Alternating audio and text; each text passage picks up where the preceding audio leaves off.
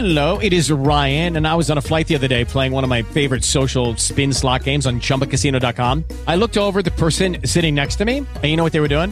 They were also playing Chumba Casino. Coincidence? I think not. Everybody's loving having fun with it. Chumba Casino is home to hundreds of casino style games that you can play for free anytime, anywhere, even at 30,000 feet. So sign up now at chumbacasino.com to claim your free welcome bonus. That's chumbacasino.com and live the Chumba life. No purchase necessary. VGW Group. Void were prohibited by law. See terms and conditions. 18 plus.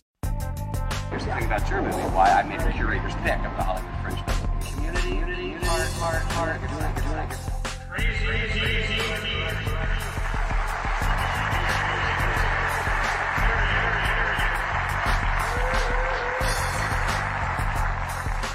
Is my uh, uh, uh, what's going on, people? Welcome to another great episode of hashtag observations TFR by Crazy D featuring my special guest host my sister Tanya M. Congress. How you doing today, Tanya? Let's check out your sound, make sure that everything is right so that we can get this show on the road. Good morning, good morning, good morning. Are you hearing me? You hearing me? Okay, we got a thumbs up on the hearing. Good morning, listening audience. Welcome unto another robust episode of Observations, hashtag Observations, uh, TFR. Uh, we we welcome you this morning. Tanya's up and full of energy this morning. If you can't tell in my voice, so I have today. I have a giant uh, honey crisp apple. That's my favorite, the honey crisp apple. And I have my power tea with the hawthorn berry and the hibiscus flower. And I have a separate bowl of ginger immersed in some water today. Um, I don't want to tip it too much, else we have an accident on my keyboard. We know how that goes, right? All right, so I'm ready to get the the road on the show. Uh, how about you? How you doing this morning? I'm doing as well as can be expected. The phone lines are open 213 943 3358. 213 943 3358. What is the topic for today? Right? Because you know, we've been talking about we've been talking about production, right? We've been talking about the independent DIY, do it yourself nature of filmmaking. This is part two. What's the topic for the day is before lights, camera, action, there is a good script. Before lights, camera, action is a good script. Hashtag observations, TFR episode 60, right? So before lights, camera, action is a good script. You have to have a good script or you're going to have some problems. So listen, the chat is open. Well, let me back up a little bit because we want to shout out and drop out to the people who are watching us on Periscope, Vimeo, a certain a certain social media site, and the Film Review Life channel on YouTube. The Film Review Life channel on YouTube. Make sure that you smash the subscribe button, smash the subscribe button, smash the like button, smash the share button. Tag your people in this to let people know because we're bringing more information before there is lights, camera, action. There is a good script, right? Before you ensemble the cast, book the locations, hire the crew, before you look at what angles and lenses to use to tell the story, first there must be a good script. A good script is key to making the making of a movie run smoother. The only edits to the script should be the final edit during the final cuts of the film by the editor. So, we take a look at script writing, how to go about writing a script, it is a process. Not everyone can do. Most likely, if a person can't verbally communicate what a future film is about concisely, the script is going to be, sorry to say, not sorry to say, trash. It's going to be trash. And then, what about after script is secured? And then, what about after the script is secured? What lighting makes a scene pop versus pedestrian attempts at filmmaking? Let's discuss. The phone lines are open 213 943 3358. 213 943 3358. For all filmmakers, you can feel free to come in. And don't forget this Friday, episode 63 of hashtag observations TFR, we have Keith Lee from Stockton, California. He is a Stockton, California filmmaker, director who has his latest film. His latest film is on Amazon Prime. So we talk to the people who make it happen. So you definitely want to tune in then to get information. And of course, we're going to go interactive today. So y'all get ready. I don't know if a lot of you, some of you may not have done it, but you know those little plus signs they open up additional windows because we're going to go interactive today and you're going to be able to read along because we're going to perform a script today. Ooh, we are interactives here here at hashtag observations TFR. So let's begin like we always begin. Smash the share button, smash the like button. We're always taking you to another level. Let me uh, let me say something before uh, we continue here. Go ahead. You, um, whoever is operating, you know we can't pinpoint who you are. You know we can't see you, but we know you're there. Whoever is messing around with the systems and uh, things like that, you are not going to be able to frustrate the purpose, uh, our purpose for this broadcast. You're not going to be able to frustrate it. All you're going to do is press out new creativity. You know, when you stomp the grapes, the grapes, stomping the grapes and mashing the grapes make the wine. So you're not going to be able to frustrate the purpose uh, of this broadcast, which is the purpose of God. You're not going to be able to frustrate that. So you're going to find yourself coming against God Himself instead of uh, two people that you see. I promise you. If you don't believe Fat Meat Greasy, keep watching. Keep talking for me. This is um you know it's it's getting to be uh, really ridiculous and quite humorous because you know it makes me laugh. See when when what you do is you let us know that we're on the right track by trying to frustrate systems and we know that the prince of the power of the air is your father in doing that. So uh, if y'all don't understand that lingo uh, you'll figure it out if you just think about it but you know we're not going to uh, play these games with you. And all you're going to do is press out something that's more detrimental to you than it is for us. Power of prayer is everything. So keep keep playing.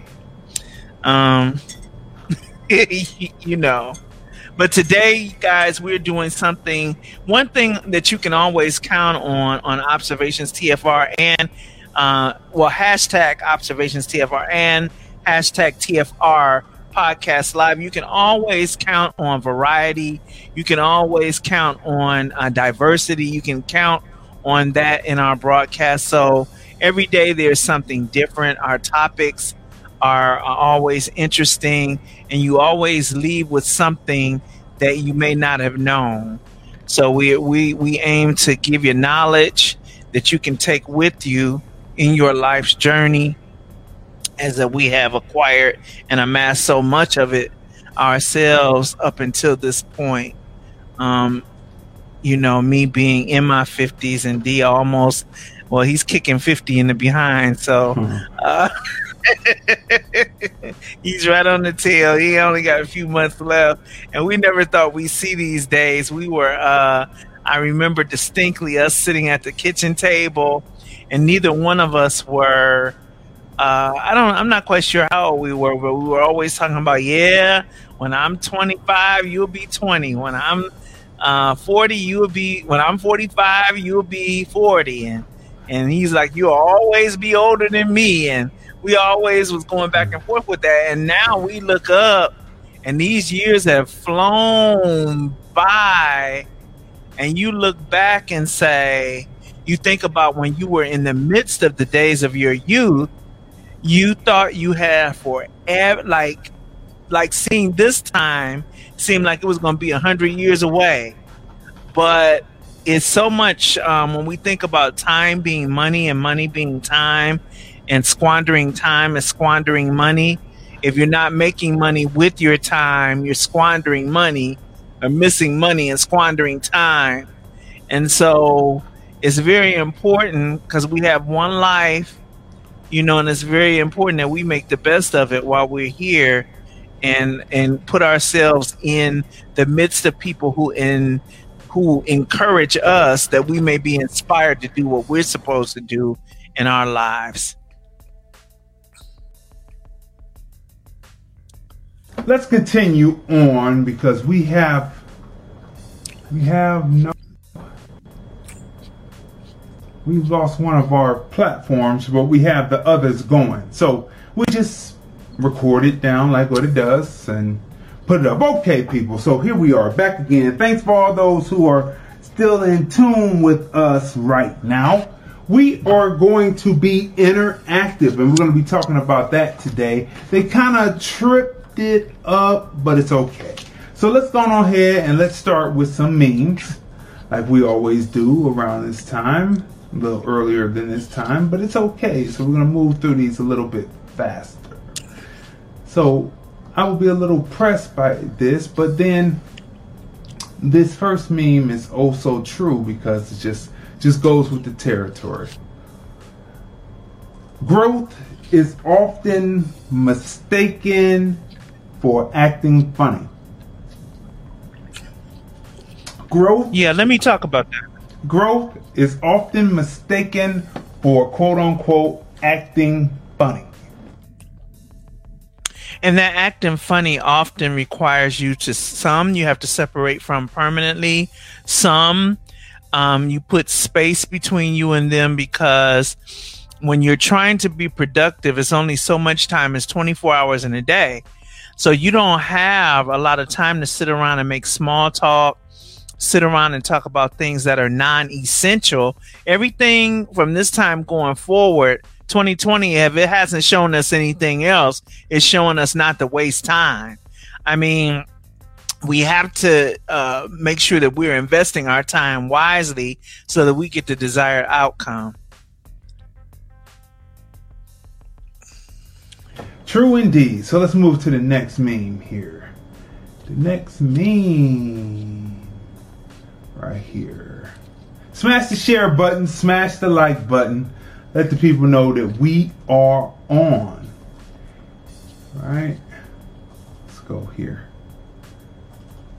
If anyone is alone with no family or nobody to spend Thanksgiving with, please let me know. I need to borrow some chairs.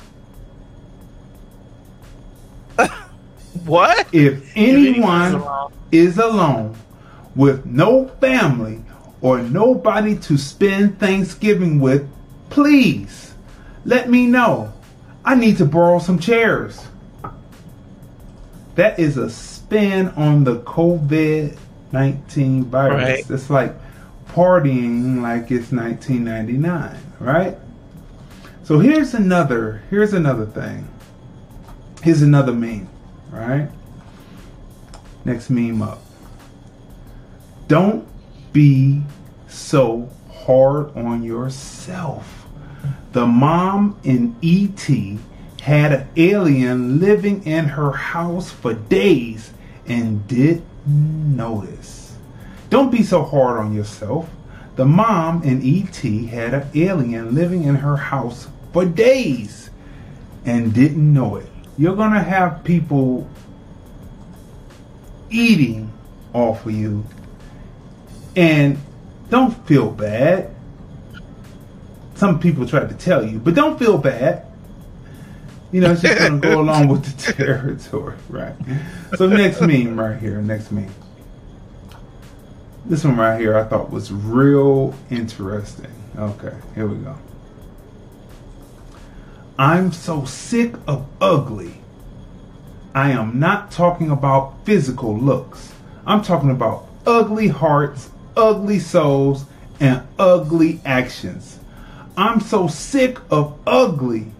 I am not talking about physical looks. I'm talking about ugly hearts, ugly souls, and ugly actions. What you got to say to that? It is true, uh, and we talk about this to some degree almost every day about the the effects that society has on people, and in their efforts to acquire, um, they they turn into something else, or maybe they not they didn't turn into something else. Maybe that's what they they were. They're just being who they are. Um, these ugly hearts, you could tell. Well, how do you how can you tell an ugly heart? Out of the abundance of one's heart, the mouth speaks. So when you hear bucket mouth and you hear um, all kinds of things that are self-centered and all of that, or nasty comments towards people and stuff like that, that is what's in a person's heart and their soul. So once they start speaking it, they go into action behind it. And that's just who they are. It's no surprise. It's just disenchanting to see.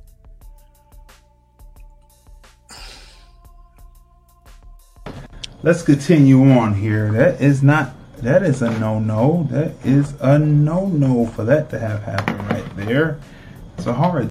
Okay, so let's go. Let's move on here. There's all kinds of things happening today. Let's see. Next meme. Very interesting. That doesn't. That never comes through. Now this is an interesting one. This never comes through, and I don't know why this is coming through now. Alright. Here we go.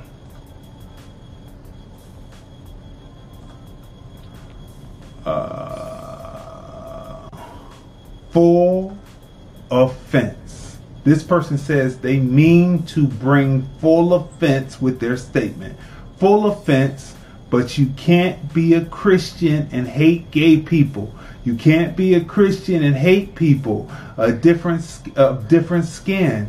You can't be a Christian and hate people for living differently than you. You can't be a Christian and hate people. That's not Christian. what you gotta say to that? Um, well, isn't it? Maybe it is. maybe it is. Uh, I'm not going to go too deep into it. Maybe it is. It's not uh, the Christianity that's been presented to you paints the picture that it's not supposed to be that, but it's only going to manifest the origin that it is. And because that is factual, um, maybe it is. It was it was created by people who were biased. It was created um, by them. So it's no wonder that it's manifesting bias. However, if you want to look at it from the fundamental or the ideological presentation of Christianity, no, you can't be Christian and hate hate gay people.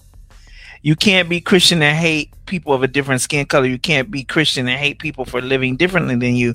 That is absolutely correct because if we go back to John 3:16, for God so loved the world that he gave his only begotten Son, that whosoever believes in him shall not perish but have everlasting life. In the whosoever is inclusive of gay, different skin color, and people who live differently. That's the whosoever shall believe in him shall not perish and have but have everlasting life. So, in order to lead those who you consider to be living so much of a, a standard that's less than yours, if if you can say that, because that's opening up a can of worms. But if you if you're saying that they're not living right or whatever, there has to be a love in your heart, the same love that that that inspired God to create a son to come down here and suffer for the per- perpetuation of our sins if you don't have that same love, that love should motivate you to be able to embrace gay people, to embrace those of a different skin color, and to embrace those who look different than you or live different than you, so that you're able to speak to them. The Apostle Paul said, I become all things to all men that I may save some. Not that he becomes gay, not that he can change his skin color, not that he'll he'll succumb to living a different life than he already lived, but what he's saying that he's able to interrelate with each of those different groups that he may save some of them because he realized that all of them will not adapt to his ideologies and his religious beliefs. So this meme is is pretty accurate, Christians. Uh, you have to rethink um, rethink what you are in, rethink your beliefs, and then set yourself straight. Woo! So listen, I look at it on the political side. He's mixing the LGBTQ situation with American black politics, talking about color. If you are a different shade than someone else, if you have melanin and the others don't have melanin, that is different than having a sexual preference or they say it's no longer a sexual preference that people are born that way. Well, however you want to word it, that is different than having a situation where people destroy you because they are not what you are. So let's move forward here. And next meme coming up here. You know, I can't be angry at stupid. It's really funny. People say they want change, but keep doing the same traditions. You know, I can't be angry at stupid. It's really funny. People say they want change, but keep doing the same traditions. Hmm. That was an interesting meme. I said, hey, let me just put that up there and just keep moving, keep moving here. All right. So this meme right here, you know, I was like, hmm. Skipping large family gatherings for the holiday season of 2020 might just ensure you get to see those family members in 2021.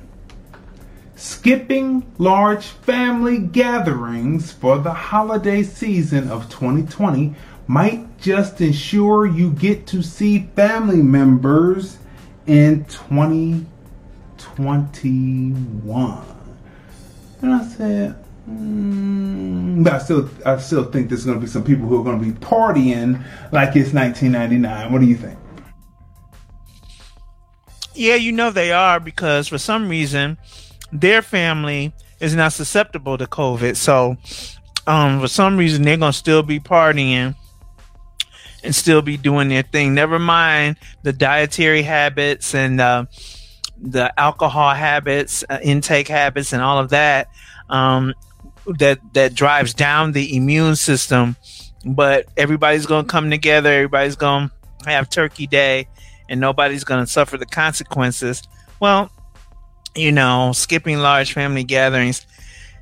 You know, it's, it's a funny thing that um I you know, I've never really been big on that anyway, even though there were times that we did participate.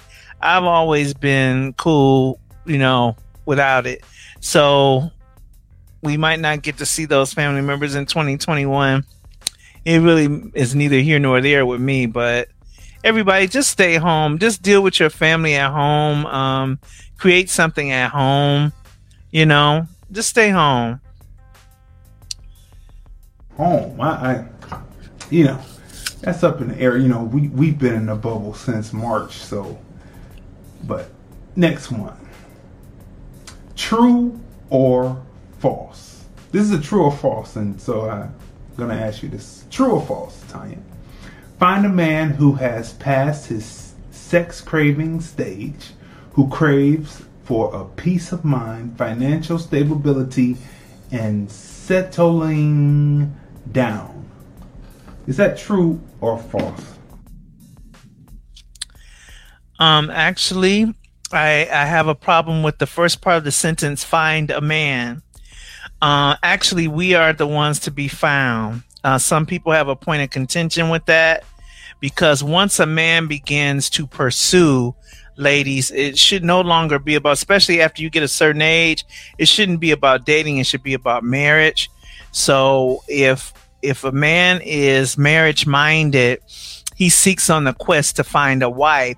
He who finds a wife finds a good thing and obtains favor from the Lord until he's ready to seek and find.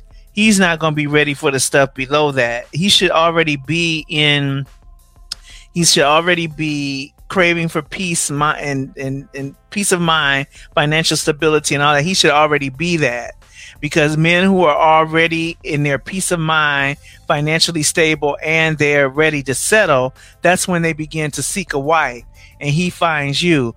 Oftentimes, women, when we go to find a man, we often settle for a man or take a man that has not achieved those those things below there and we find ourselves having to either nurture that into existence or wait for him to get there and get frustrated in the process. And so the the whole relationship breaks up before it even has a chance to begin on a solid stable footing. So um, put yourself in a position to be found. How about let's spend our time preparing to be one that is that is valid to be found uh, and valuable to be found rather than out seeking a man. A lot of times when we're out finding, we too are undone as well. So that's a heavy truth, a heavy pill to swallow, but I'm into the big pills. Wow. We're heading into some uh, uncharted waters with these shutdown. I see that uh, Kristen said my husband was supposed to go to Oregon, but it appears that they are beginning to shut down. Yes, we're going to be into something, and optimist in chief is not going to, no longer going to be in office. It's going to be a dark. Anyone who uses that word dark negatively, but Biden, dark. We're heading into a dark time. Anyway, this is Dr. J. Julius Erving, and I saw this and I said, elevate people. This is what this shows you. Elevate. Elevate above all else. Elevate. Elevate. Elevate. Elevate. Elevate. Elevate. Okay, so next one right here.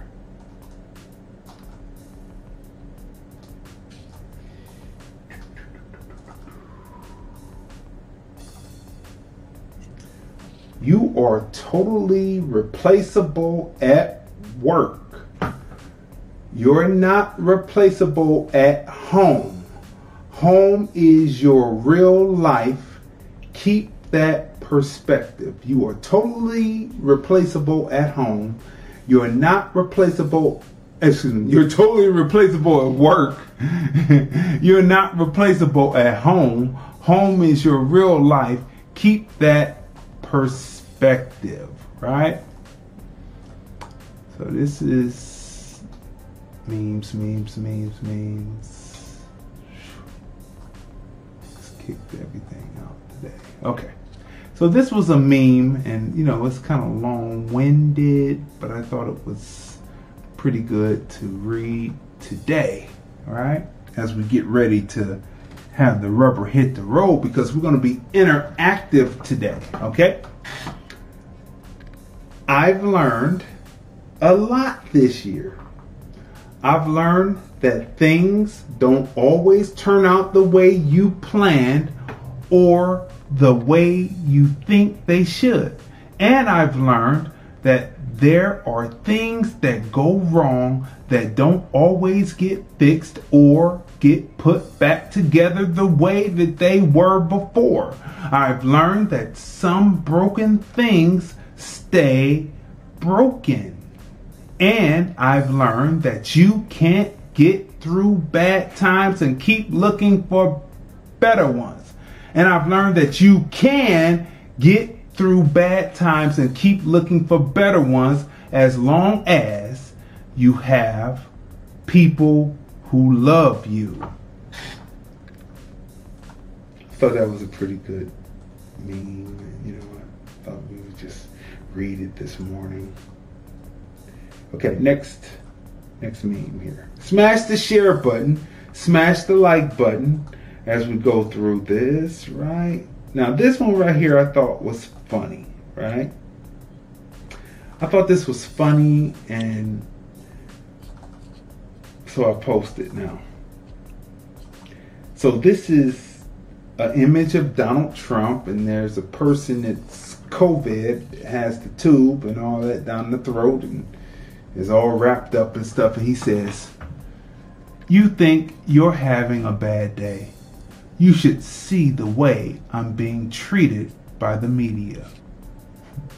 You think you're having a bad day. You should see the way I'm being treated by the media. Let So me say something to that. Okay.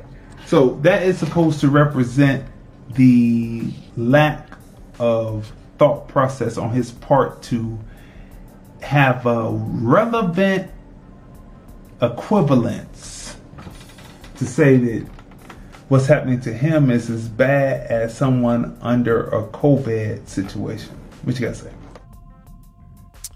Yeah, I mean, we always have these memes coming out that paint him in a negative or questionable light. But to those of you who lead in any capacity, I want you to reflect back. You know, if you don't have a, a vendetta against Donald Trump for whatever reason, um, I want you to keep in mind that if you're really leading and you're leading in a vein that's most correct, as corrected as it can be within your sphere of influence, that you will be unpopular. Um, woe to the person who everybody is speaking well of them. That's scripture. If everybody is speaking well of you, you are doing something wrong. It, you have to qualify whose opinion you value. You heard me say that before. So if if it is the consensus of those who have integrity and character who try to do the right thing and do things right those are two different things but they try to do them both and that they they are uh, 90% of the time they're on point with a lot of that now if those people are the ones who are praising you and lauding you and and giving you compliments you take that with a grain of salt but it's more valuable than receiving compliments from the general population and all of the media. So the fact that the media, the liars that they are, and the embellishers that they are, um, the mainstream media, if they are not liking him and taking to him, odds are he's doing things right or doing the right things. May not be right for them, but they're right for uh, the people that they that he has to lead and make decisions for. That's why people need a leader because they're incapable of uh, make, making all the right decisions because they don't have all the facts and they don't know how to to connect the dots in such a way to make the right decision.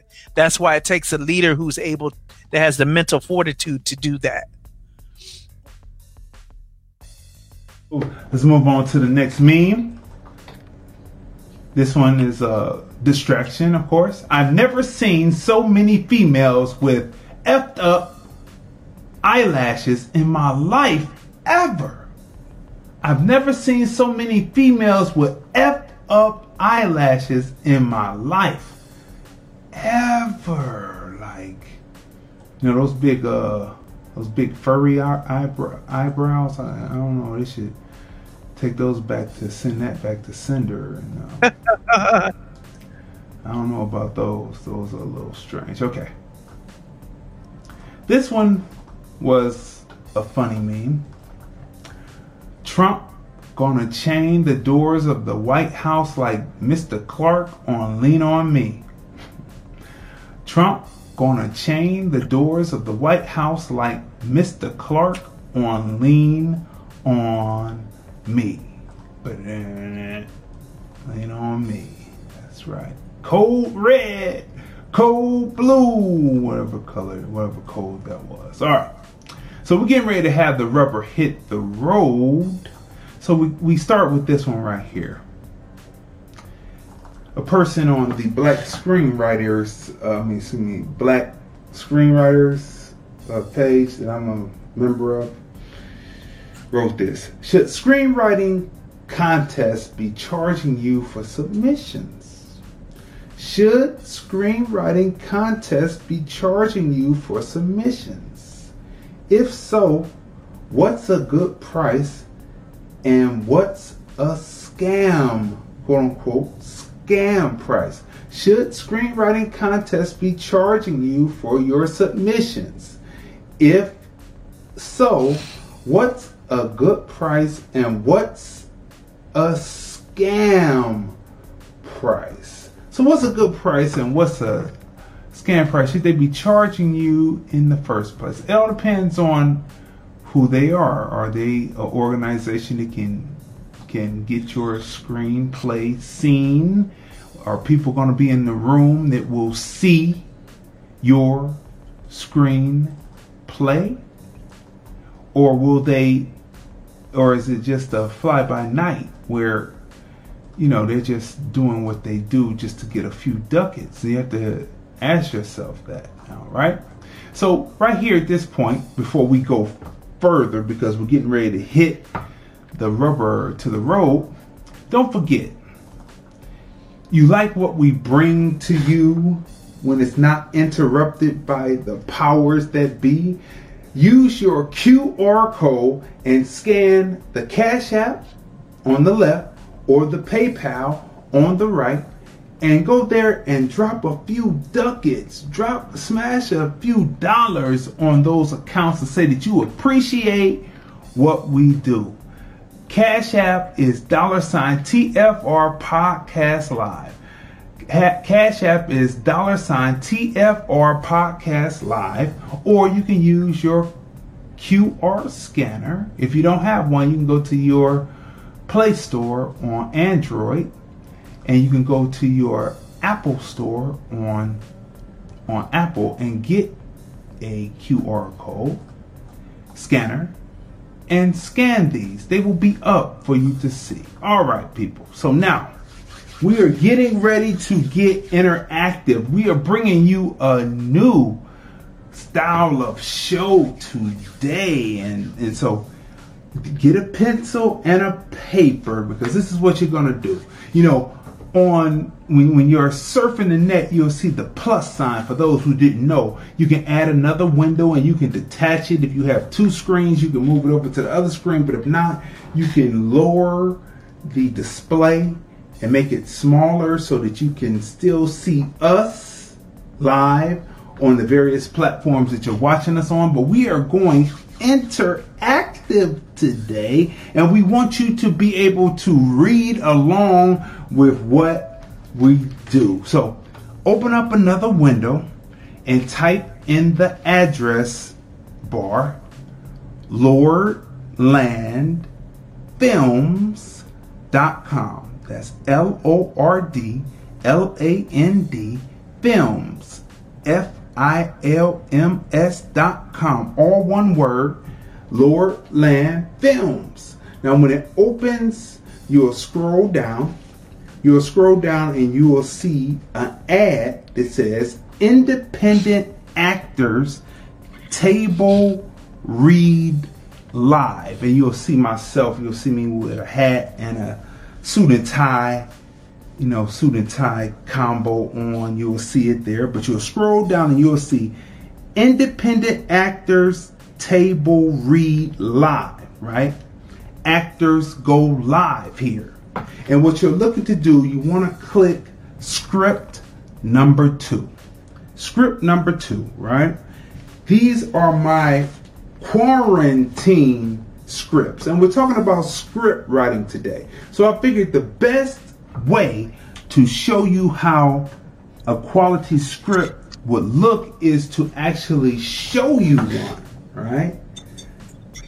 That comes from Actors Go Live here show that hasn't activated yet because everybody thought that the COVID was going to be over. But we here at Lord Land Films bring other ways for actors to keep their chops tight during this time. And plus, it translates so well over the radio, right? So, this is what we're going to do. We're going to go interactive. The name of the script, script number two, is entitled The Tenant. It's quarantine script number two. These were written written at the beginning of the quarantine in March, right? And they stay true and stay on point to what's still happening today for some reason. So, my sister and I are going to act out the parts, and I'm also going to read the direction and the parentheticals, okay? So I'm going to read the direction in parentheticals, and my sister is going to be playing Frederica, and I'm going to be playing the landlord Bolton, right? So this is a script that has to do with making something that's happening constantly during this shutdown and this next shutdown that's coming is going to be happening more than not and make it a little hyperbolic. We gave you the definition of hyperbolic before, so we're not going to go over it again. But smash the share button, smash the like button because you get to hear a table read live. And I can take this and put the Foley and the sound effects in it and turn it into an actual episode that can stand alone. You see, because we here at Lord Land Films, we get we get it done, right? We get it done, right? All right. So look, I'm a little bit down because I lost one of the viewer areas with this when it kicked out. But it's okay because as soon as we edit it down, it'll go back up and it'll get the people. Okay. So again, the name of the script is called The Tenant, right? So, are you ready, Tanya? Are you ready, Tanya? Are you ready, Tanya? I am ready. She is ready. Okay, so as all scripts begin, fade in. Interior, apartment, night, dimly lit. A woman, 30s, sits at a corner of the of a bent frame bed, missing a caster lopsided. Her head is slumped into her shoulders. She's wearing a dingy white beater and panties. Her hair is in poorly kept twists. She's barefoot, holding pistols in each hand. She looks up as a loud knock, boom, boom, boom, pounds the door, and the rest of the dimly lit room is exposed through her POV. The door is reinforced by a sheet of steel with quad deadbolts running down its side with a tension jimmy pole leveraged between the door and the floor. A man's voice, husky, loud, but muffled, sounds off behind the door. Landlord, angry, angst. You can't stay in there forever. Come on, Frederica. The kitchen is overstocked with canned food, dried noodle packets, boxes of instant foods, containers of oatmeal, cabinets ajar with stacked vitamins and herbs to ward away illness. Frederica, angst, low but forceful. Go away. She stands up, holding the pistols placing her forearms on the crown of her head, tears flowing down her face.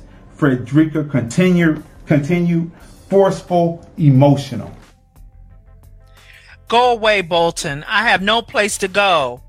I don't have your money. Cut to interior, dimly lit apartment hallway.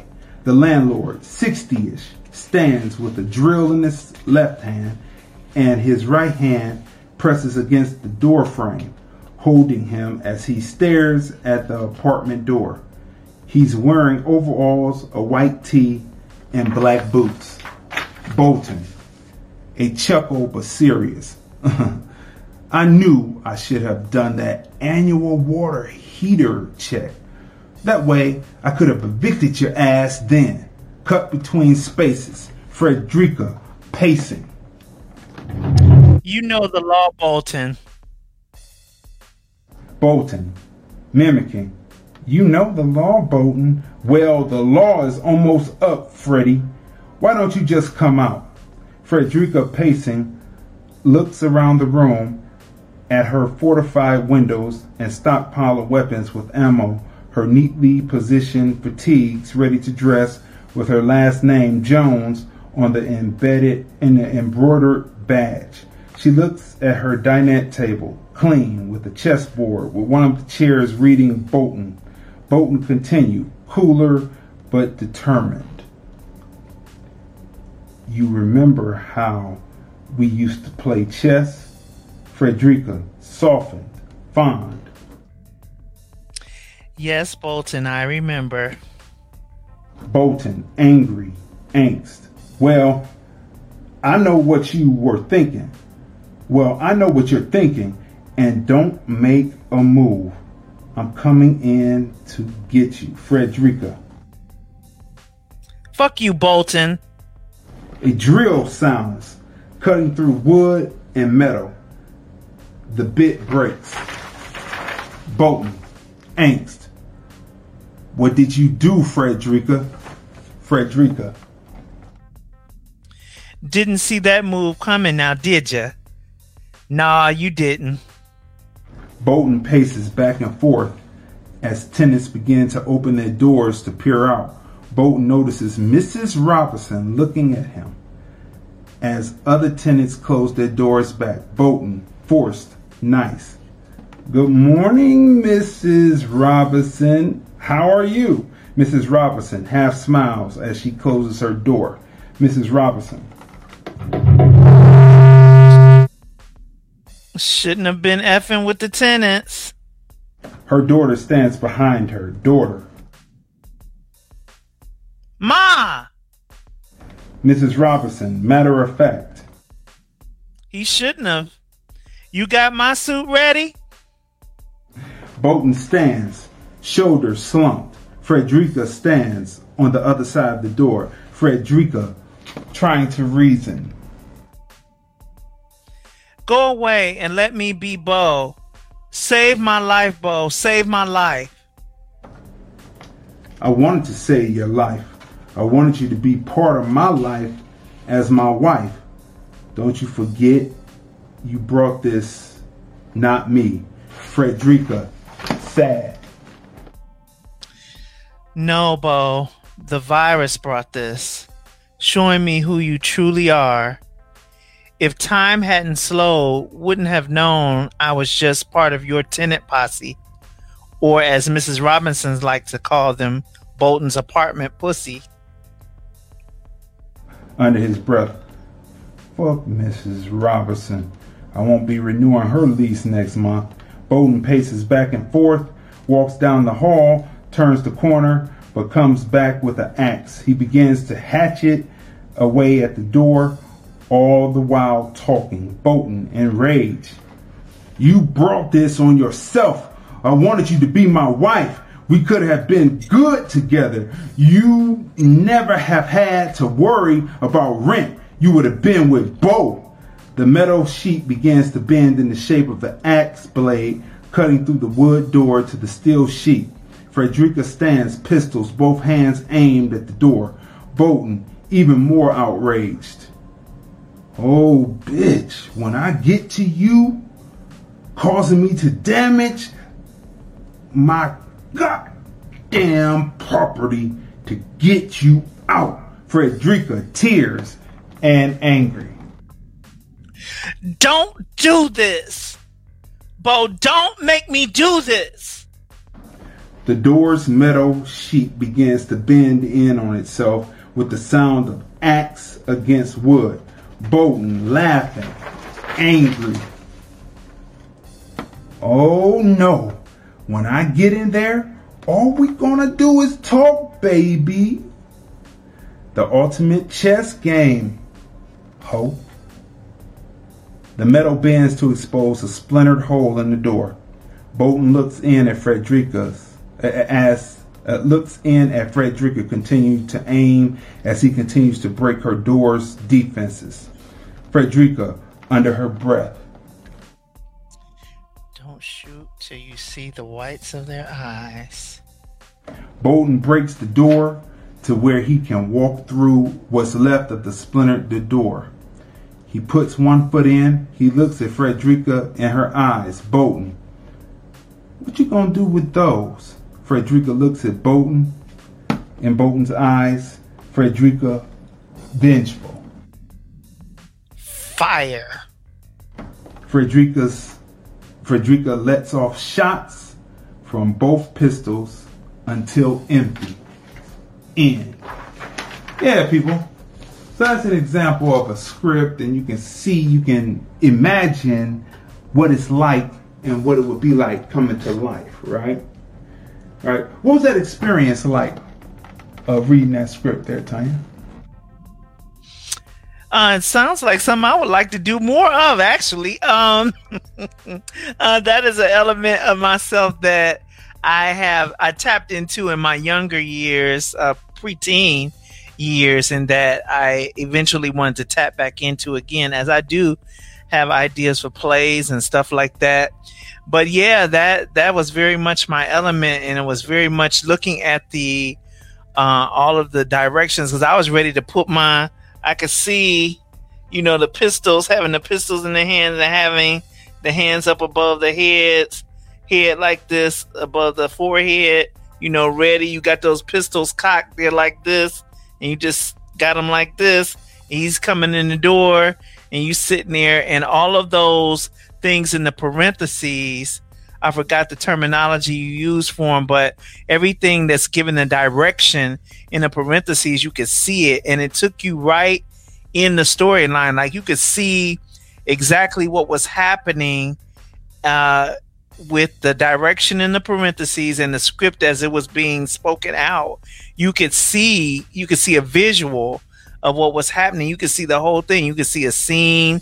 You could see, uh, you could imagine him chopping through the door and the metal breaking and and all of that and she's sitting there with the pistol she's saying stuff under her breath just waiting for him to come in and you know so you could see the whole thing you could hear the mo- feel the emotion behind it and how he was a manipulator and uh, sort of like a borderline pimp landlord you can see all of that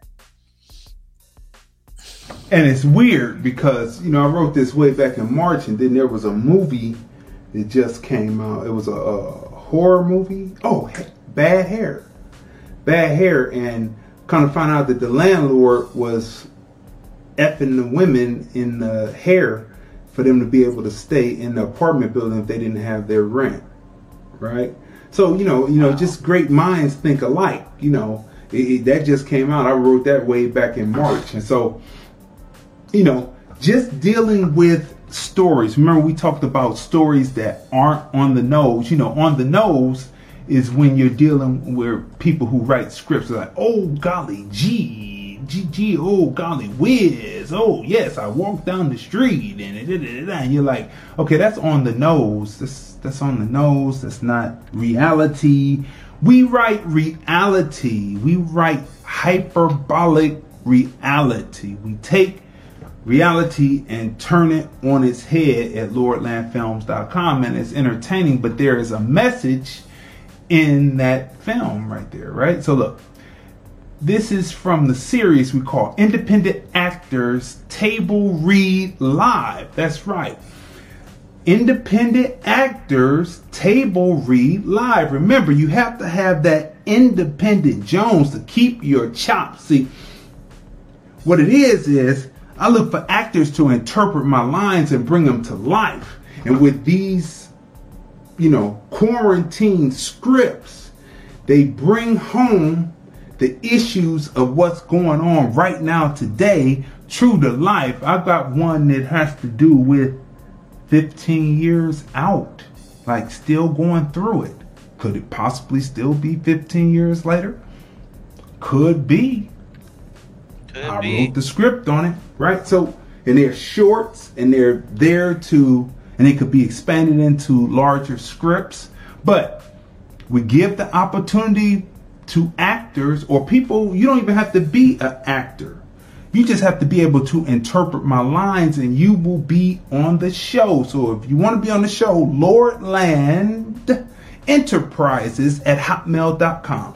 Lord Land Enterprises at hotmail.com. Leave a headshot and a bio, a brief bio about yourself, and we will have you on. You will pick a script, we will find you an opposite, and they will read opposite you, and we will put all the foley and everything in, and it will be a finished product that you can put on your resume, on your bio as something that you did because we make sure that we keep actors' chops tight. Right? Actors' chops tight. So that's what we do with that. Now, remember we said you have to have great a good script. In that case, that's a great script because you can see everything it brings to your imagination everything as if you were watching a movie. That is a example of a great script. But if you have a good script, a good script will get you through, especially if you have a great director, you have a great light man, a great sound man, and the editor at the end can bring to life what was on the page and tell the story through image sizes, right? And so let's go through this real quick because we have a presentation. You know, we always have the presentations edited down by yours truly. I am a filmmaker. Now, these are examples, these are quick clips, but this is because the second part of the show is about light and how to use light to tell the story. How to, lighting has to do with the colors that you see, right? If the film is pedestrian or if it is extraordinary in its presentation, all has to do with the angles that are used, the the lighting creation. Which I don't know why I'm blurring out. Let's fix that. All right, there we go. Uh, it's that's what it has to do with, right? And so, like yesterday, we told you you're dealing with a professional when you're dealing with me. We're not doing pedestrian nothing. You got to tell the actors that they're to be there from ten to ten because we're to shoot it again and again and angles and angles. We're to get it, but it's to be an enjoyable situation, right? Because you know that the finished product is coming. That's what we do. So, this is a quick edit up. It's about three minutes. We're going to pause, of course, to bring context like we usually do. But this, these are examples of like taking what you read this script right here, not this script in particular, but just script and applying light, right? Very important. Very important. Lighting is everything. Let's go.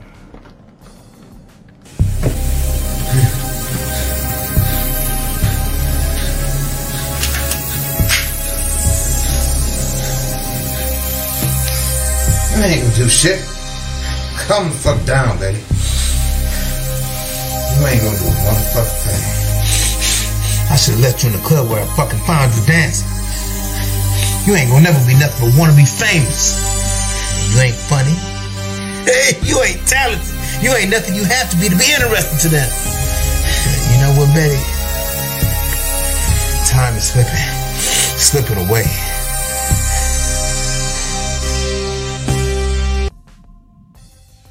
Go back and we're going to break this scene down just a little bit. First of all, you see the lighting scheme is a low key lighting scheme with a royal purple tint in the room representing the young lady's anger toward whomever that is. You have to watch that episode. That's called Silence, right? And you will understand what the name of the term silence is, right? Because he was very vocal, right? Now, the actor who acted, the actors that acted in this, right? Thank you, thank you, Crystal, thank you. Very good content, she said. Listen, the actors acted in this said this should be for domestic violence month. And truly it is because the story talks about a time when laws will be in such a way that women will get away with doing things to men and not have to worry about they just say a certain words and they will get now I did this so long ago but this is what it is today. Enough just the words automatically get people get women out of the situation and put it all on the man and I wrote this back in 13 14 sometimes I don't rem- sometimes I don't believe it I write this stuff right?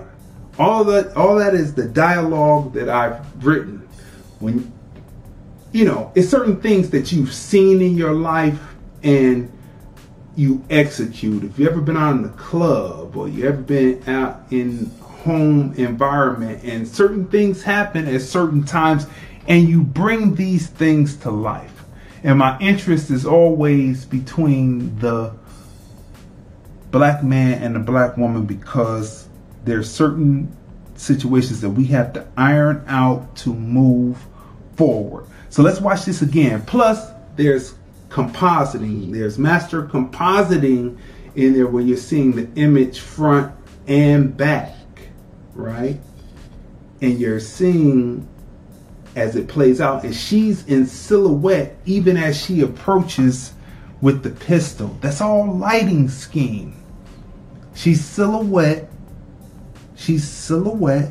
She's not a shadow on the wall. She's silhouette with the lighting and the purple purple haze, I like to call it. So let's let's go through it again. You have to see the you have to hear and see the breakdown of what you are seeing because I do not bring pedestrian production. I bring finished production that when it's on the big screen, people are proud to say that they acted in it. Did you hear the sound? Did you hear how the sound was pop boom? It's like a Marvels movie. Let's go, let's go again.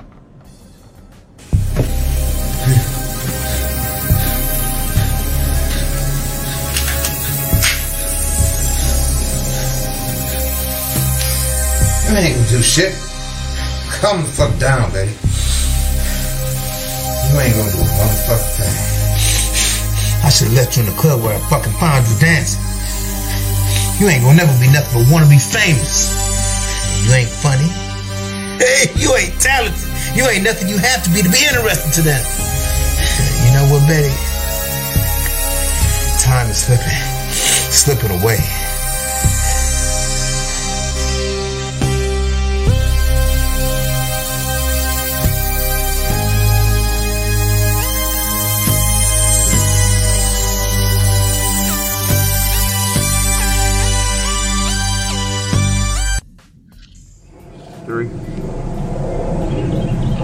Tell me your woes, and I'll make it better, baby.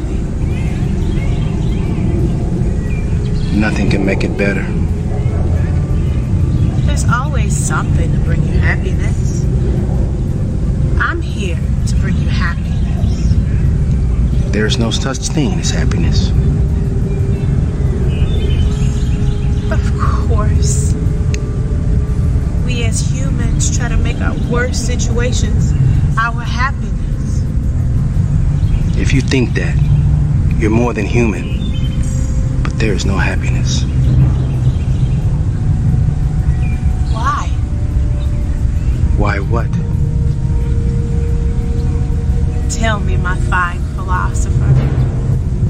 Why is there no happiness? Death.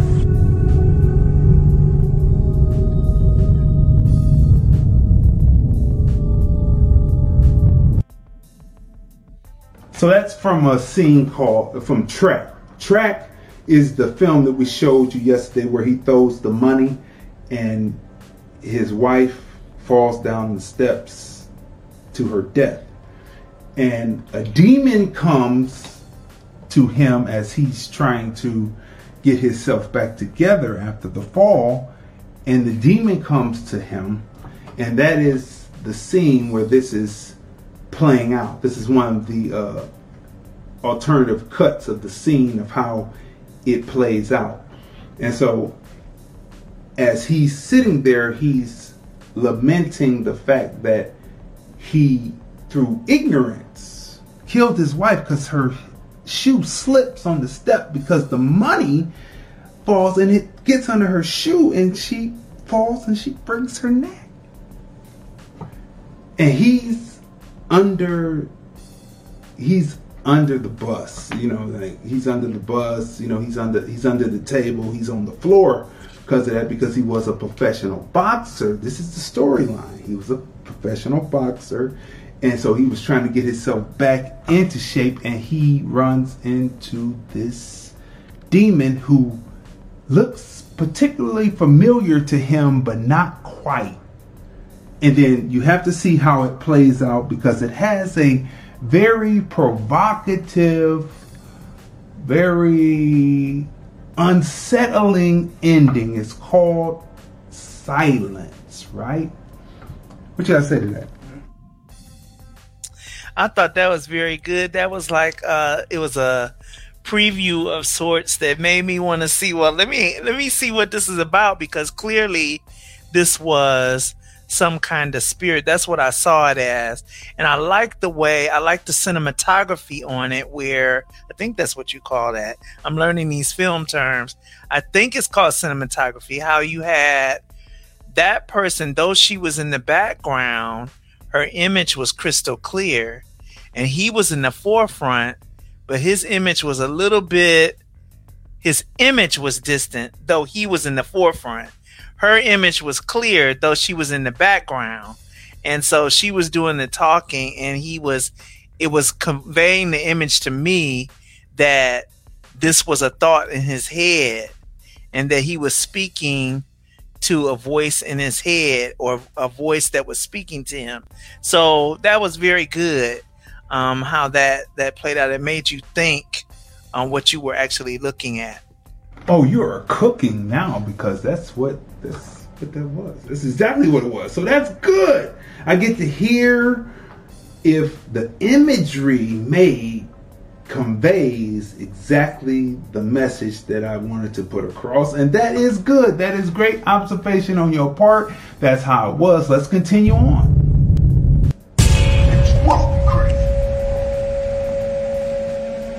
Go away, Maxwell. You're the last person I want to see. Yeah, I'll be back. I'll be back to get at that door. I'm so sorry. I've done. What have I done? What have I done?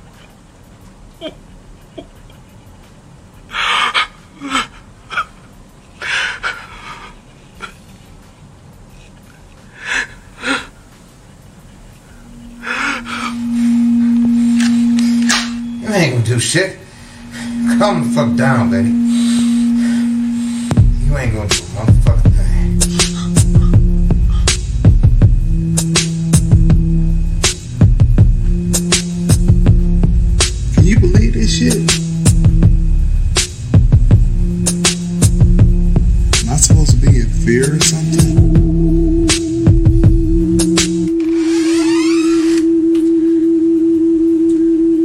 just stand there looking at me. Go give me a piece of paper so I can write out my new idea.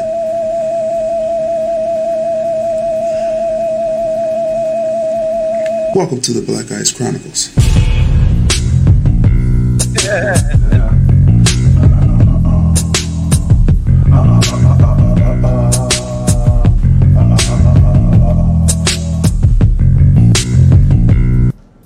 So that last one, that last, the last one is a composite of showing, you know, cutting up and making images talk that she was you, you've seen the original image so you saw who she was talking to but then it appears that the gun comes to me.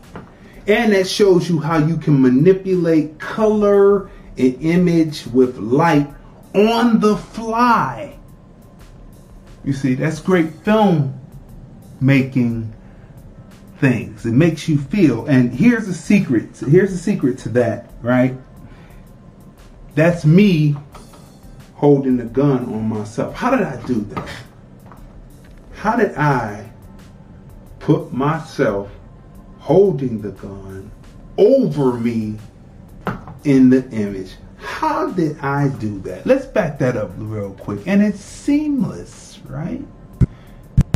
Me back this up, right?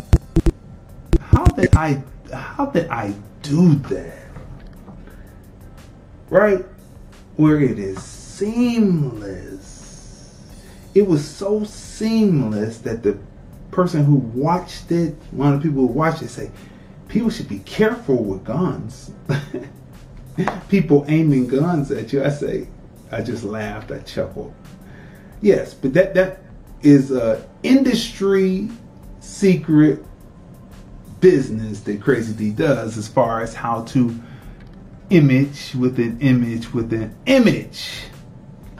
What would you like to say to that? Well, I'm I'm looking at it and going back now.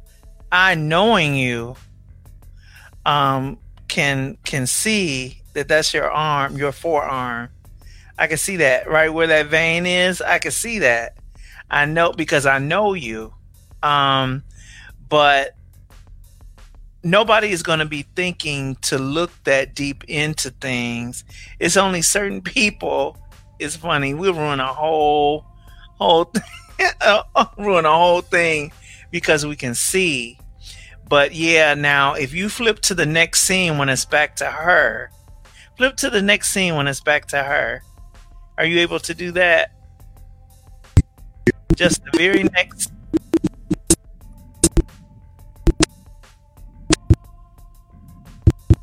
Right. So when the go the gun goes down and it's back to her, you're not even seeing that part of her arm. So that is a hidden. You have no way of knowing that that wasn't her her arm that was in that scene. So that means that that had to be two different clips that were merged together. Another. I mean, I'm just showing you the the edits of being a master editor. Is she in that scene with me? Yes or no? Uh, I would think that that first one where the gun was being held on you, I don't think so.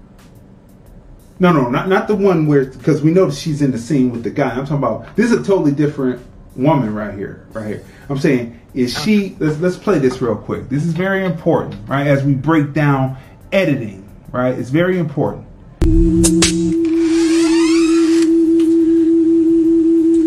Don't just stand there looking at me. Go give me a piece of paper so I can write out my new idea. Is she there? Is she there in that scene with me?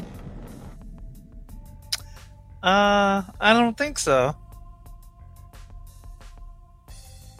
Ding, ding, ding, ding, ding, ding, ding, ding. You would be right, but it is the power of suggestion and placing scenes together.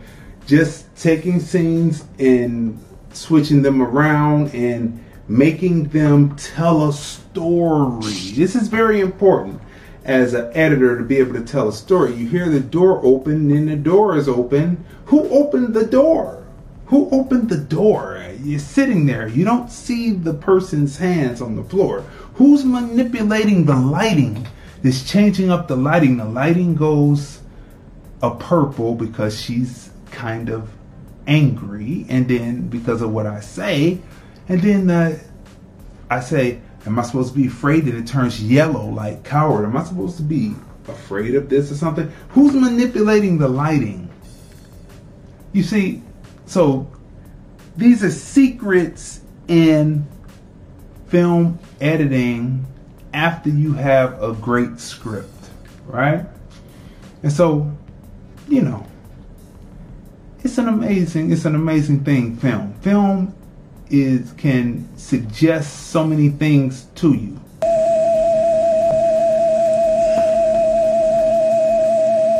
Welcome to the Black Ice Chronicles.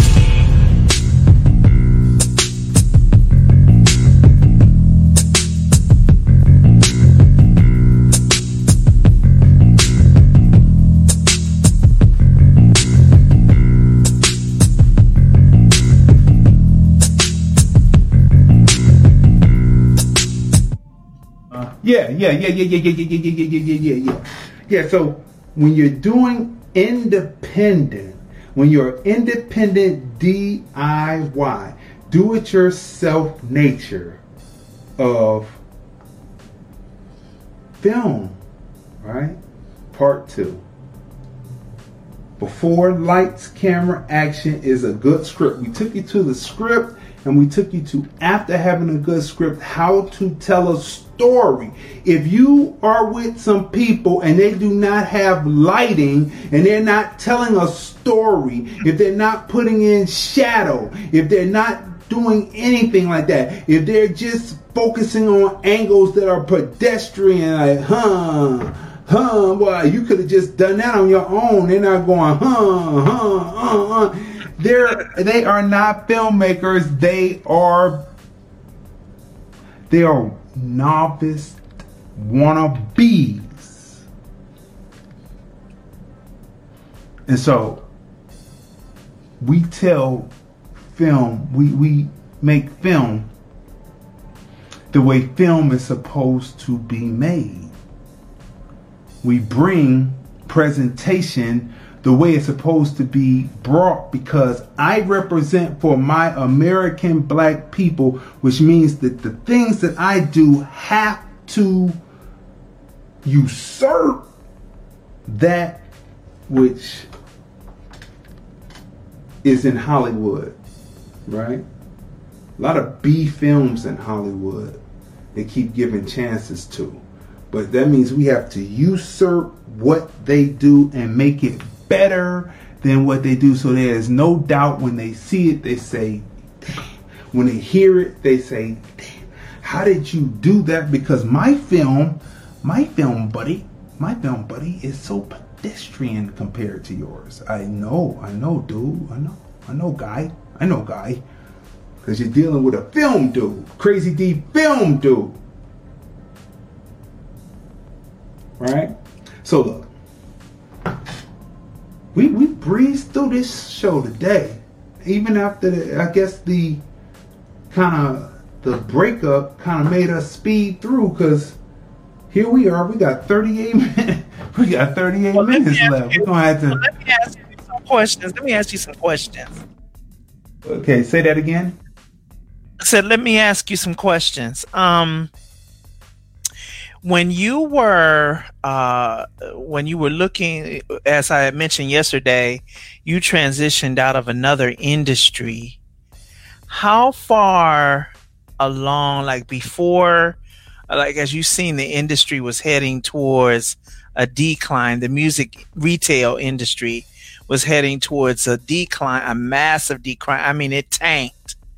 As you saw it heading in that direction had you already had an affinity for wanting to be a filmmaker or um, was that something that just was a pif- an epiphany during that time? See what happened was back in the second or third grade i had a speech teacher. Because you know i had the r and the s problem you know and that's why i say that the tongue turns back to geechee. But anyway uh, Mrs. Troop, that was her name, and she was the speech the uh, uh, speech teacher, but she also taught theater, right? So she put me into a lot of theater productions in my elementary school. It was a magnet school, Lafayette Contemporary uh, Lafayette Contemporary Academy, no longer there, torn down now, on off of A Bell, off of uh, Union, and um, she put me in a lot of productions to, you know, build up my confidence and to get over the S and the R uh, impediment that I had, right? So I got over that and I also built, but I remembered how scripts were laid out initially, right? And when we were at Cleveland State, I had took courses at the communications, right, at the communications building, and they taught us things like if you look at, I'm just giving you examples. If you look at an ice cream ad, and it's two mounds of chocolate, and they have someone diving in and they're real small. That represents two butt cheeks, and the diving in is a sexual reference which makes you want to enjoy and purchase the ice cream to eat it. Right? So they showed us a lot of things. So all of these things were elements. So when I was in the store, I just started writing scripts, but I took out the exit stage left, enter from the right, uh, upstage, backstage. I just took that out, right? So the interest was always there. And I remember I wrote a script and dad was up that day and he read it and he said he didn't get it, right? You know, people, your, your family members, they, they don't often get what you're doing, right? But I said, I'm going to do this and I'm going to get some actors and I'm going to use the people who come into the store, and I'm going to use some rappers that I dealt with, and we're going to shoot this and make this happen. So that's what I did. And the reason why I did it was because I said, well, music is slowing down, right?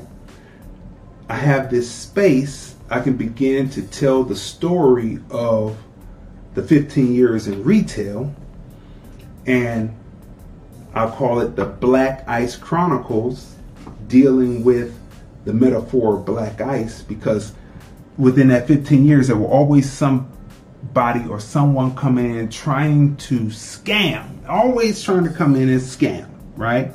So then I came up with this with the catch line, which is the tagline, which is when you deal with the unseen, you often deal with the unforeseen, right? Because you have to be able to automatically hit at people. It has to be concise, right? So all of it just happened at the same time because you know you remember I was filming.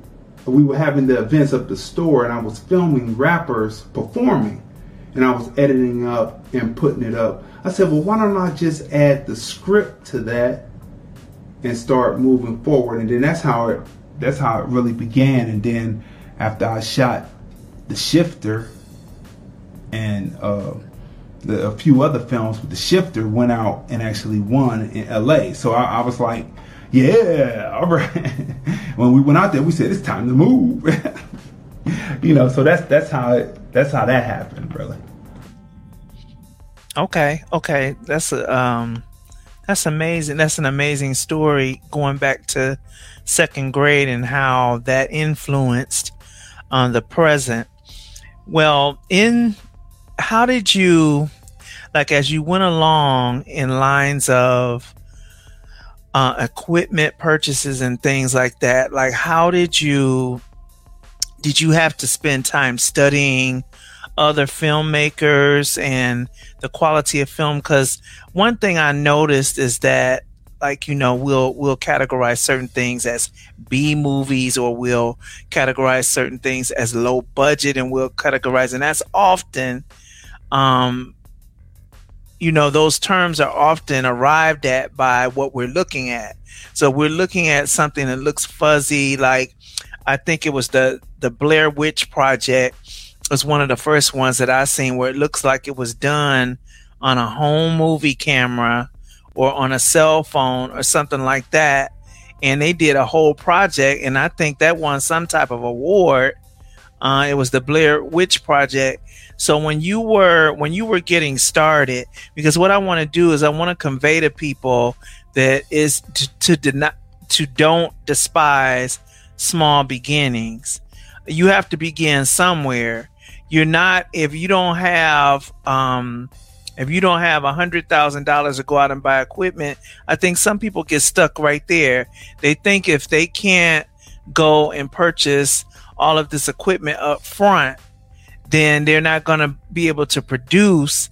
But the the production is in you. So, uh, kind of explain that process about you know uh, starting out and just starting somewhere and starting with what's within and the equipment that you have.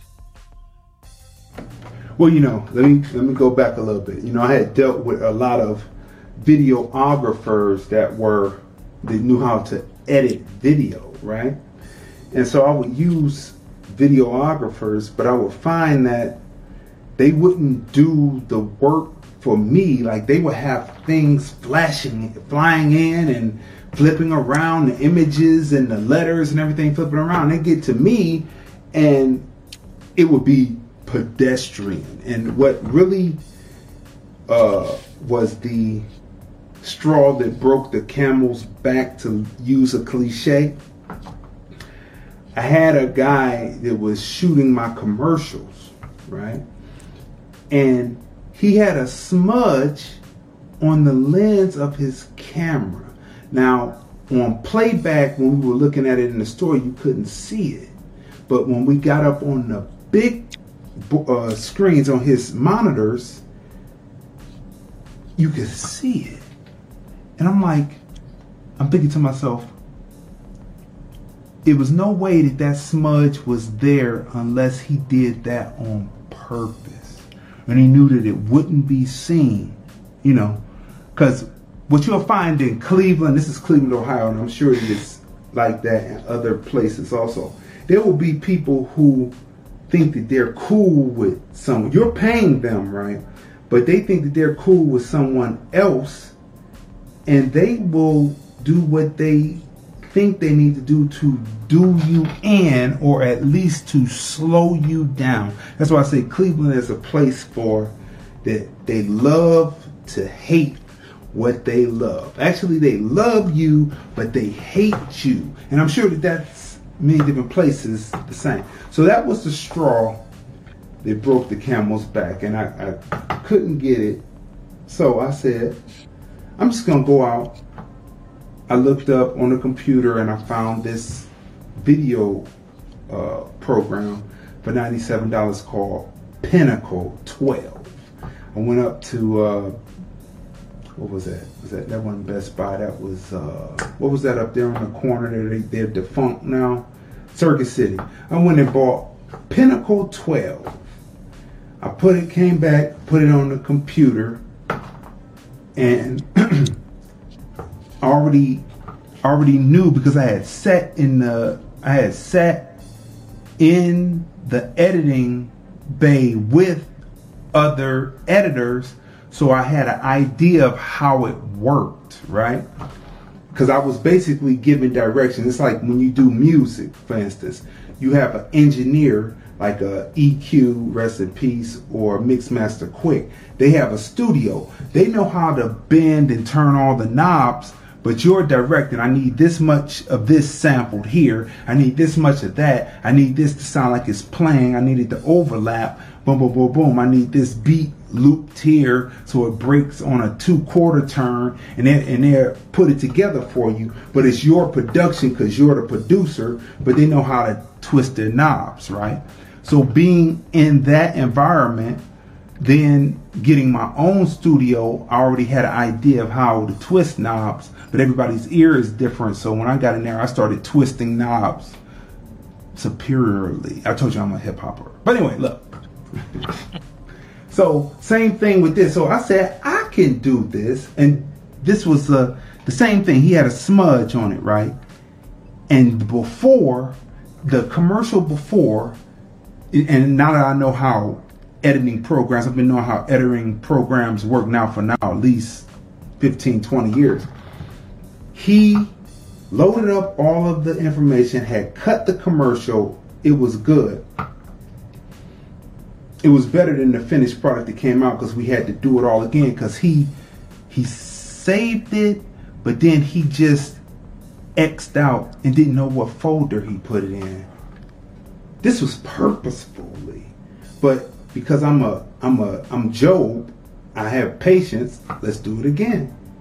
I'm there. Let's do it again. So we sat up there for another six hours to do a 30 second commercial. I will sit up there. I have the patience of Job. That was always one of the stories that impressed me in the Bible. I said, have the patience of Job. I sat there for another six hours and cut another 30 seconds because he X'd it. And knowing how computer programs go today, I know that he knew where it was. He knew what folder it was, but I wouldn't know because I, it wasn't my equipment. Right? So after those two times, I said it won't be a strike three. I went and got my own computer program and then I started cutting my own television commercials. That's where it started, right? Cut their own television commercials. Then I started cutting other people's commercials and then the woman from from uh, from the YMCA.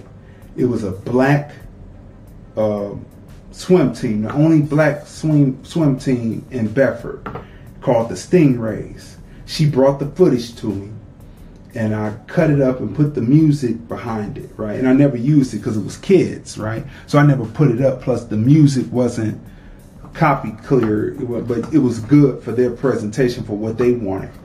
And so she came up that day and she watched it on the monitor that we had and she began to cry. And she said, This this is one of the most beautiful presentations. I would have never expected it to come out like this. And that's when, you know, Tracy says, and then I looked and said, I think I'm on to something here. That my editing got this woman to cry. Right? So then that's when the looking at it, I'm dealing with MCs. I said, let's start telling the stories of what's happening in Cleveland. So I started cutting little shorts and putting them up on the uh, internet on YouTube and getting interest. And people were looking for the next week on what was happening next on the Block 2. Black Ice, the Block 2. So these little vignettes, like three minutes, two minutes, three minutes and we put that up there. So I said, well, if I can do that, I can go longer. And so I did females, right? Females, which was a set of six different stories that cut and then came back to the conclusion. And then uh, Steve Turner, shout out to him. Steve Turner brought because uh, he knew I was doing film. Steve Turner is out in L.A. right now. He's a comic. You've seen him in um, Straight Outta Compton. He was the studio guy. He gets like extra roles, but you know his face is in the place, so he gets paper for it, right? As far as I could tell. But anyway, he brought Poison Ivy, right? Who's a female rapper, and so he brought her, and all this culminates at the same time to make the shifter, right? So the shifter was the first one where I took all of the script writing ability and wrote a narrative, a 19 minute narrative that turned out once you edit up, it'll be it could be what it is, 35 minutes. You write the 19 it was like a 19 page narrative that laid out like how these scripts are that we just read today. And my wife and I went over to the west side and went to this uh, film festival they were having on the west side.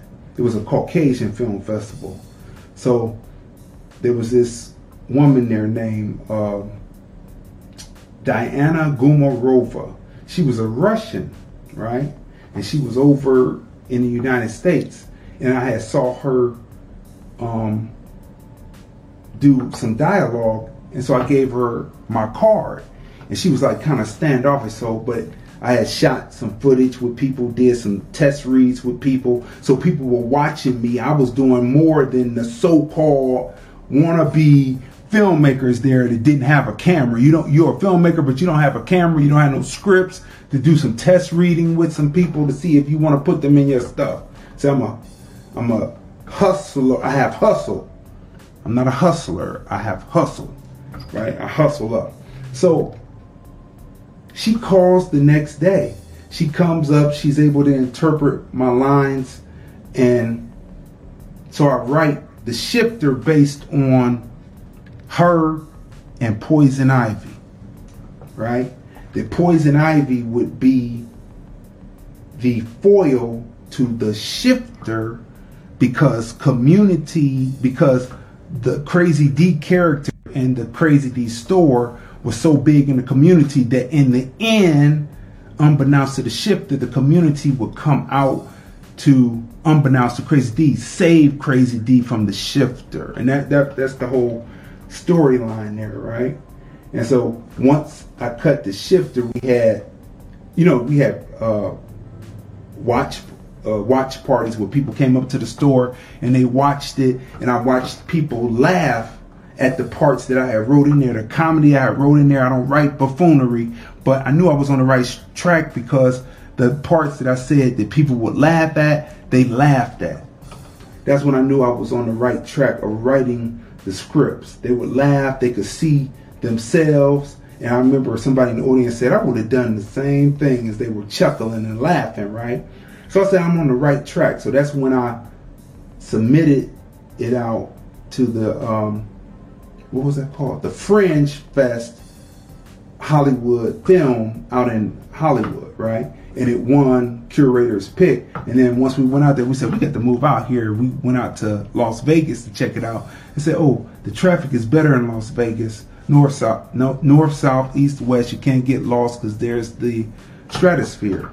You just get there, find the stratosphere, you back to where you need to be. So that's where we moved four hours away from LA, so or one hour and a half from LA if you got to fly out there. So that's what we did. So that's where it germinates from. People do not hold me down when I want to do something. Nothing is going to stop me but death itself. You're going to tell me that you're going to act crazy and I'm paying you and you do this and they released the monster because when they look at their stuff, they're just videographers, and I'm a filmmaker. You know, so they released the monster because I'm a hip hopper. That's what they don't know. I have a mild mannered uh, demeanor, right? I won't even call it an act because I'm a real person, but a mild mannered demeanor. But underneath, you're gonna have to show me you better than me. You know, so that's that's how that that's how that came about. We got uh, 18 minutes. That's funny. That sounds so familiar. Nothing but death. Um, that sounds very familiar. I very much identify with that. I think that's a characteristic that um, it was evidenced in both our parents, but it was really modeled more outwardly and externally by our mother. Um, and she wasn't playing with you. If you pulled something on her, she had a bigger trick for you. She always had a bigger trick, and she didn't lose. Uh, when she came out with her tricks, she showed you yours was for kids, and she came out with the big, big girl stuff. But um, that is an amazing story just to go ahead and forge ahead.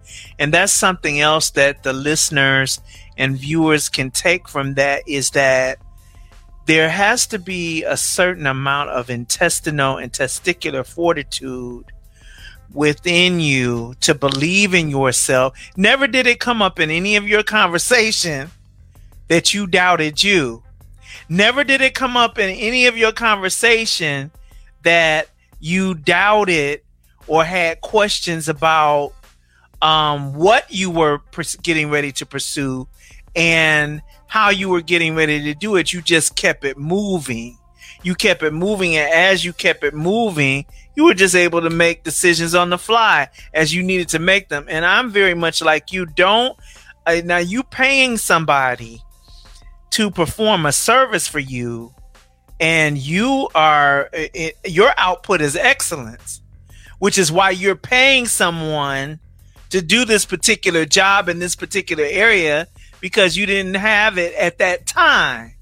But since now you're gonna act froggy and take my money and then be substandard, then now I got to learn this myself, which is part of the reason why I began. I got software programs and start learning how to twist the knobs and stuff uh, for the mute laying my own music tracks. Because as a female, we are in uh, the the uh, minority when it comes to engineering and stuff in the field. Though there are a few females that are doing it in the music industry, it's very few that you can probably on one hand you can name them uh, for engineers and for produ- producers as well. So I'm like, well, I'm going to be another one. I'm going to do my own stuff. And then when I want to go and master it, and now you don't even have to go pay for mastering anymore. There are programs to do that now. So once you have your mix and all of that, you can do it. And that's the thing. You have to have as much as you can be self contained, listening audience, viewers, as self contained as you can be, that's now being economical as well, so that you're able to put your monies towards other things. So over the years, I've watched you advance. I've watched um, the levels of things improve. Like you can always tell when another camera has been bought because you always maximize your tools. You maximize your tools on the level that you have them, and then you graduate up. And so you always can see that graduation in the work. You can see it, but you always maximize your tools, and that's good for people to know. But you have to start somewhere. Like some people, I've seen them start with the camera phones on their iPhones. I, from my knowledge, they have a very good camera. Some some people start there. If that's all you got, start there. It's what's inside you. It's execution. You will hear D use that word a lot. Execute and he's a living proof of that. He's always going to execute. And so let's talk. We got about 15 minutes. Let's talk briefly about being uh, in your city locally, how uh, being um, an individual in the approach to your art form as opposed to others who were attempting to do the same thing in your area. Let's talk about remaining individual in your approach as a as a film maker? Well, you know, there weren't there weren't that many people doing film at the time when I switched over to film. There were videographers who were doing videos, but there weren't that. There's an explosion of film now, and I remember one of uh, one of our cousins, uh, cousin in laws, uh, Tracy's cousin, my cousin-in-law, we came home uh, one summer to visit after we had been out here for a while, and he said, "Man, it's this dude at work that just follows you." He said, "You're Crazy D's, you're Crazy D's cousin." Oh, Crazy D, he was doing the film before everybody else. I just listened, I watch him, he be doing his thing. He got the Black Ice Chronicles. And I'm like, wow, you know, I would never know that you know, people would, you know, necessarily. I knew that I could look at the numbers and tell who's following, but I never like had the personal testimony of someone, you know.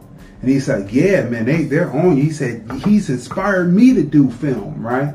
So there's an explosion of film now, you know, and I, and I think I think that if they're honest, they'll say, you know, that they had that exposure because I had the DVDs out there, the finished DVDs, and the shifter went out there and the, I gave. See, with me, I give. I, I I don't pay you on the front end, but I pay you on the pay you on the tail end by bringing you, giving you product to sell, right? So the actors and the MCs could actually sell the product. Thus, it builds their brand as a MC or an actor, and they're on a whole nother level because they have a finished product right and, and, it looks professional it is professional it is what it is and so that's what set me apart. It was like I'm going to find out how to do what I do. I'm, I'm going to be an individual in that I'm going to say I'm not going to wait. If I can go to the studio and record something, then it's not a demo. It's ready to be packaged and sold as a complete project. I'm not going to cut songs just to ship them off to record labels. I'm going to release these records. Mm-hmm. And so that's that's the difference, right? And so when I started shooting the film, I said, I'm to package this up, get duplication of it, and I'm to hand it out to them. They're to be able to do. And it was a surprise because they came there and they each got five each, and they were able to go out there and push those films.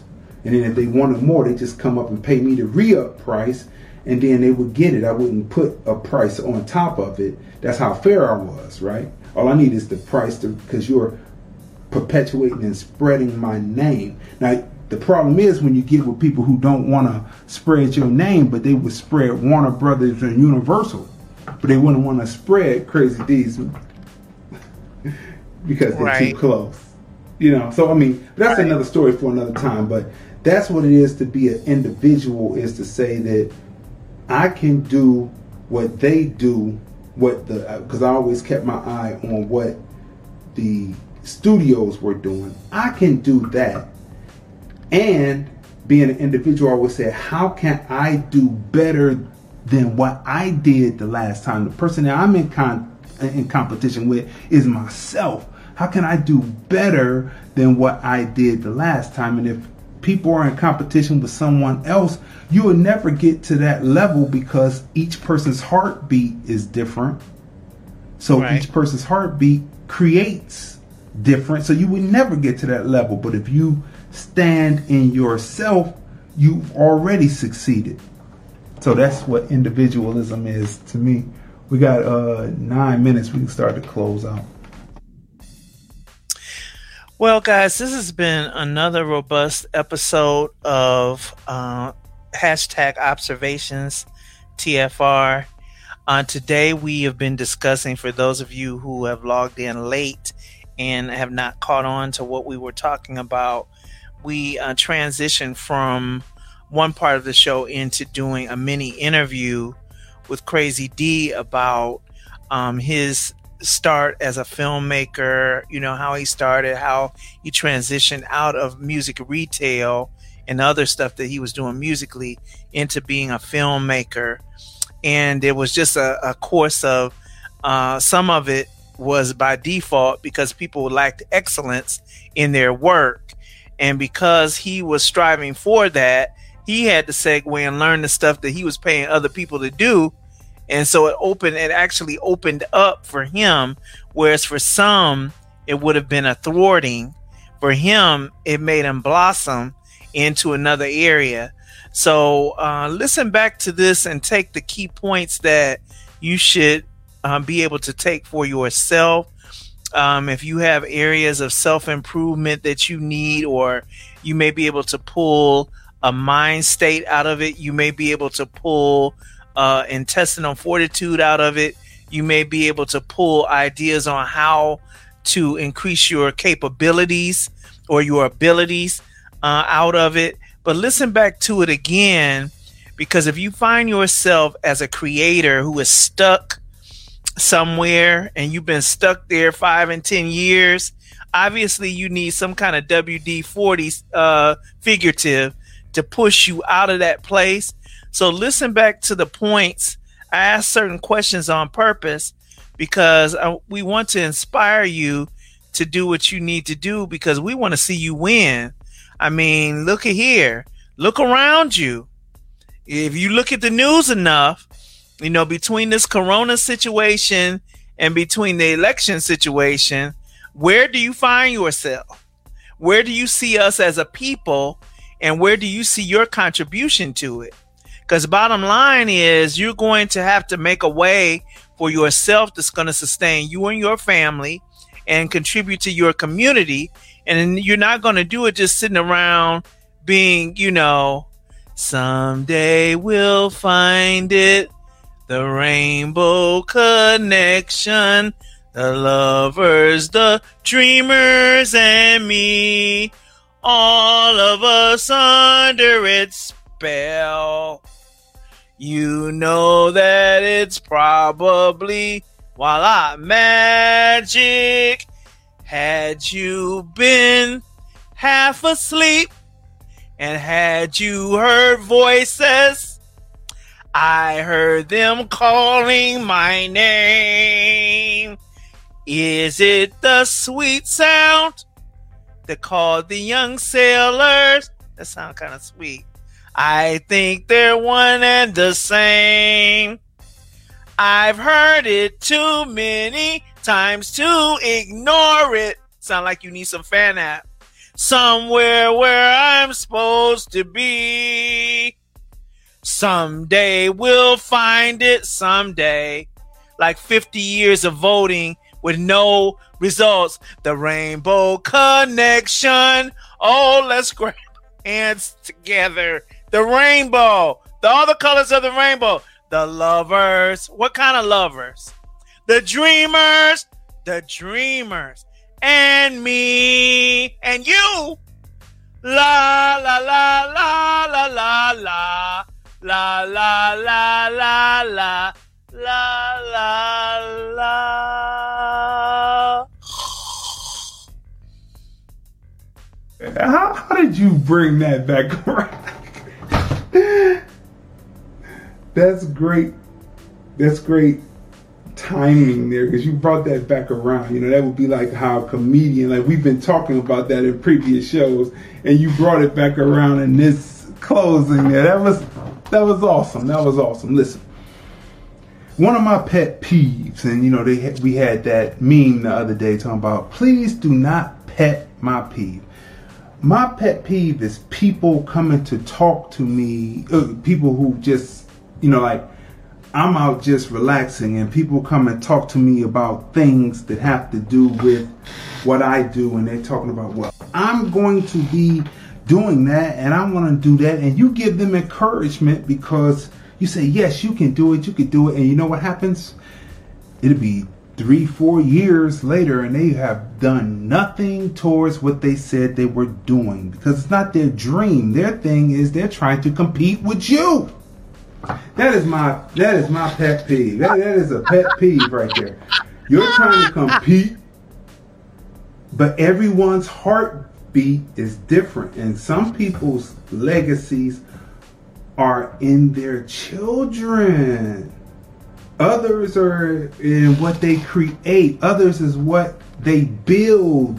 The the monstrosities of skyscraper they build architects everyone has their own heartbeat so those who compete they want to compete with those that are doing find your own business to get into and do so that's my pet peeve like there was these dudes back when we were younger always talking about oh i gotta i gotta deal with sony i gotta deal with universal i gotta deal with this i say oh yeah oh yeah and you know, that was good when you were younger, but then, you know, the Randall Park Mall faded away. Everybody got older. Everybody found that there was no deal deal.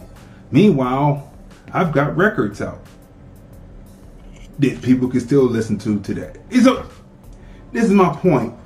Don't be a talker. Find something that you want to do and do it. Don't do it because you're trying to compete. I didn't do it because I was trying to compete. I did it because I needed a quality product because like my sister said, I was based on having excellence because I want to put the best put across the best product for American black people that I can. How is it that the 70s, where they had to have film and they had to have syncing the sound to the film afterwards, how is it that the 70s films can be better than the films that come out today and everything is synced together in the camera? You're supposed to be producing something for American black people to leave a legacy behind to say that we were here and dust and poor sound. And if you don't know how to use your smartphones correctly, those images will not live past the time that you create them. The sound that you create does do does not live past the time that you created it. And so those are a little bit of my pet peeves because we're supposed to be winning. Even if it's just in the entertainment that we put across, it's supposed to be in excellence. If you're talking about using drugs and being a fiend, your music is supposed to be the best at doing that. It's supposed to sound the best. Your image is supposed to be the best to represent that. That's what I'm saying, right, people? So, if you believe that's good or bad, still, the image and the sound has to be right. And that's what we do over here at Lord Land Films. All right, people. So, this tomorrow is episode 61 with another feature on the independent DIY nature of filmmaking, episode 3. We shall see you tomorrow. This has been another rever- robust episode of hashtag observations TFR by Crazy D with my special guest host, my sister Tanya M. Congress. Tomorrow. Here's the thing about why I made a curator's pick of the Hollywood Fringe. Community, unity, heart, heart, heart.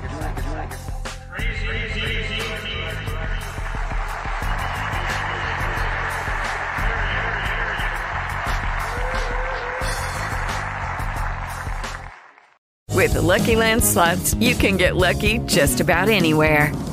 This is your captain speaking. Uh, we've got clear runway and the weather's fine, but we're just going to circle up here a while and uh, get lucky.